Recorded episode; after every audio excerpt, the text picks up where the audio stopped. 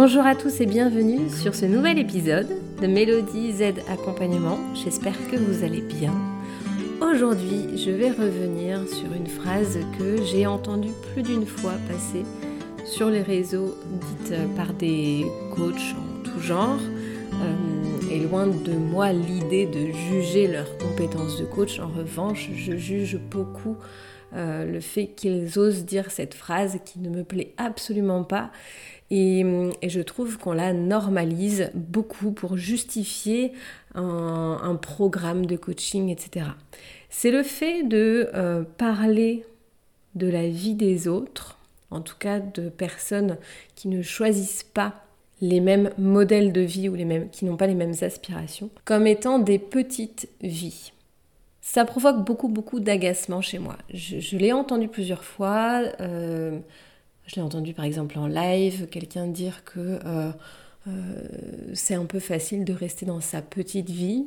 Je l'ai entendu aussi passer dernièrement en story par un coach qui était justement en plein coaching d'un groupe et qui, emballé par son propos, dit « C'est à vous de choisir de ne pas avoir une vie de chiotte ». Ça provoque chez moi beaucoup d'agacement, voire de colère, parce que je pars du principe que chaque personne peut réussir déjà réussir selon les critères de ces coachs-là, sans avoir besoin d'écraser les autres. Or, quand on compare sa vie avec celle des autres, quand on, en plus, ose parler de ses vies comme étant petites ou de chiottes, ça implique naturellement qu'on se situe en supériorité et je trouve que ça manque beaucoup d'humilité, de respect de l'autre. Et je trouve ça étonnant de la part de coachs, que ce soit des coachs de vie ou des coachs professionnels. Je suis absolument pas d'accord avec cette vision et je suis encore moins d'accord avec le fait qu'elle devienne normale. Et en tant qu'accompagnée, ou coacher, si c'est votre cas, je crois que c'est important que ça vienne aussi réveiller chez vous quelque chose pour dire ce mec-là, parce que bon, je dis ce mec-là parce qu'il s'avère que les fois où je l'ai entendu, c'était par des hommes, mais bon, c'est pas... Voilà, ça sera sans doute pas à 100% comme ça, mais en tout cas, de dire ce mec-là ose parler comme ça de gens qu'il ne connaît pas forcément, dont il juge la vie en fonction de ses critères à lui, pour justifier son propos. Parce qu'il est là, en fait, le truc. L'idée, c'est d'aller écraser l'autre, celui qui n'est pas là, pour justifier que ce que l'on propose soit intéressant et ait de la valeur. Et ça, pour moi, ça montre que les arguments intrinsèques à notre propos, de dire que ce que l'on dit et ce que l'on conseille a de la valeur, ça signifie que ce soit insuffisant et donc on est obligé d'aller écraser l'autre pour justifier qu'on soit supérieur. Je ne sais pas si je suis claire dans ce que je veux dire. J'essaye de répéter ce petit passage-là. Si le propos est suffisamment intelligent, cohérent et fait sens, les arguments intrinsèques à ce propos suffisent. Il n'y a pas besoin d'éléments de comparaison pour le justifier. C'est ça que je voulais dire. Et donc pour moi, ce qu'ils disent à propos même de leur propre programme de coaching, etc., perd de la valeur à partir du moment où ils ont besoin d'écraser l'autre pour venir gagner en supériorité. Ça, c'est juste pour le propos. Mais on peut parler également de l'humain qui est derrière.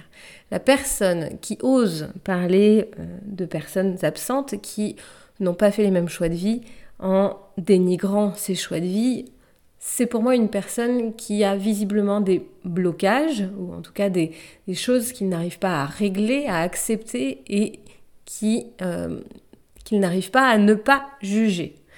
Or, le coach, depuis le début, essaye d'être bienveillant dans le non-jugement et de dire aux autres « il ne faut pas juger ». Et là, il y a une incohérence dans son propos. Et vous, en tant qu'accompagné ou coaché, si c'est votre cas, ou juste en tant que consommateur de réseau et en voyant passer des choses comme ça, vous pouvez avoir cette vision des choses, ne serait-ce que de vous dire Mais est-ce qu'il a le droit de dire ça ? Parce que moi, la première réaction qui me vient quand j'entends ce genre de choses, c'est « mais il se prend pour qui ?» pour dire ça. Parce qu'après, on peut aller chercher plus loin. Quel est l'objectif pour lui d'avoir ce programme de coaching ou de parler de sa vision des choses, etc. C'est toujours vers une aspiration de trouver du sens, que ce soit au niveau personnel ou professionnel. C'est d'encourager, l'accompagner à être aligné avec ce qu'il fait, à gagner confiance en lui, à se sentir mieux, etc. Pourquoi on veut se sentir mieux ? Parce qu'on a tous ce besoin, on va tous à la poursuite du bonheur, comme le dit le film. C'est en général la motivation principale de nos actions. C'est soit pour soulager une peine, soit pour aller chercher plus de bonheur. Parfois on confond. On confond plaisir et bonheur, on confond, on se trompe, etc. Mais c'est pas grave. L'intention initiale souvent est là. C'est ce que l'on va chercher, c'est ce qui nous motive à nous lever le matin.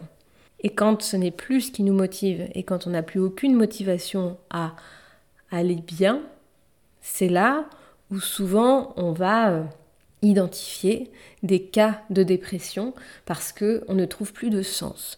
Donc, tous les programmes de coaching confondus ont cet objectif de trouver du sens et d'être satisfait sur les plans personnels, professionnels, pour aller vers ce bonheur recherché. C'est un choix de vie, celui de croire que en faisant ce choix professionnel, je serai plus heureuse ou je serai plus heureux. C'est mon choix de vie. Celui de croire qu'en gagnant plus d'argent, je serai plus heureuse ou plus heureux, c'est ma perspective des choses. C'est mon choix de vie. Je peux prendre la décision d'avoir moins, de moins travailler et de me satisfaire de ce que j'ai en pensant que je serai plus heureuse ou plus heureux. C'est aussi mon choix de vie. Ces personnes qu'ils viennent dénigrer en parlant de petite vie ou de vie de chiotte, pour les citer, on ne sait pas si ce sont des personnes heureuses ou pas. Et c'est quoi l'important finalement ? L'important, c'est que chacun aille chercher des conditions de vie ou des conditions de travail qui lui permettent d'être dans la sérénité et qui lui donnent accès à ce bonheur-là. Et chacun a son chemin pour y arriver, a ses choix de vie, et c'est très bien comme ça. Ces personnes qui ont une vie de merde, selon les critères de la personne qui en parle, ne sont pas forcément malheureuses. Tant que je ne connais pas ces personnes, que je ne leur ai pas parlé et que qu'elles ne se sont pas confiées à moi, je suis incapable de dire si elles sont malheureuses ou heureuses. Elles ont juste fait des choix de vie qui répondent à leurs propres critères. Si le coach veut parler de personnes malheureuses, il a la responsabilité des mots qu'il utilise. Il parle de personnes malheureuses. Il ne parle pas de personnes qui ont une petite vie ou une vie de chiotte.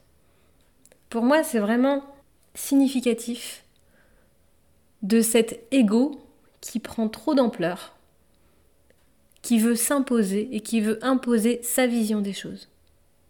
La difficulté, c'est que je me mets à la place d'une personne qui regarde, qui a accès à cette story, qui n'a pas de vie professionnelle selon, enfin en tout cas qui répondent aux critères de ce coach, donc qui n'est pas entrepreneur, qui galère peut-être dans son boulot, qui est une personne qui serait malheureuse dans son travail.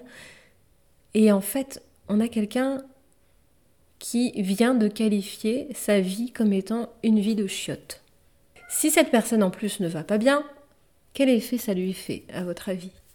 Alors moi, oui, ça m'agace. Ça m'agace parce que je pense que il faut que chacun soit responsable des paroles qu'il sort, surtout quand il a accès au réseau et qu'il se permet de partager ses points de vue sur les réseaux. Encore plus, s'il s'agit d'un coach qui donc aurait pour mission principale de motiver les gens, d'inspirer les gens à aller mieux, à aller bien, à être bien dans leur vie. Pour moi, toute vie a la même valeur. Vous pouvez gagner des millions, vous aurez la même valeur que la personne qui ne les gagne pas. Vous pouvez être malheureux ou malheureuse, vous aurez la même valeur que la personne qui est heureuse ou heureux. La valeur de la vie ne change pas. Une vie est une vie. Il n'y a pas de petite vie, il n'y a pas de grande vie. Votre vie a de la valeur. Peu importe ce que vous choisissez d'en faire. Ça ne regarde que vous. Et personne ne peut le juger, personne ne peut le comparer. Et vous avez le droit de dire que vous n'êtes pas d'accord. Et vous avez le droit d'être choqué si on vient juger votre vie comme étant inférieure à la vie d'un autre juste parce qu'elle ne répond pas aux critères de cet autre-là. Votre vie a de la valeur. Que vous soyez heureuse ou malheureuse, vous avez de la valeur. C'est peut-être le message principal que je voudrais partager dans cet épisode. Essayez vraiment de vous protéger de personnes qui pourraient vous faire comprendre le contraire. Et qui pourraient vous faire croire qu'avec leurs critères à eux, vous puissiez être plus heureux, vous puissiez être plus épanoui, alors qu'il est possible que ce ne soit pas vos critères à vous. Posez-vous d'abord vos questions pour vous, pour votre vie. Qu'est-ce que vous voulez de votre vie ? Vous avez le droit de rester dans un boulot, même si vous vous épanouissez pas au boulot, si c'est ce qui vous permet de vous épanouir à côté et si vous avez trouvé un équilibre comme ça, personne n'a le droit de juger ce choix-là. Protégez-vous des gens qui le font. Votre vie n'appartient qu'à vous, vous ne devez rien à personne et elle a la même valeur que tout le monde. J'espère que cet épisode, même si pas forcément très drôle, vous aura parlé.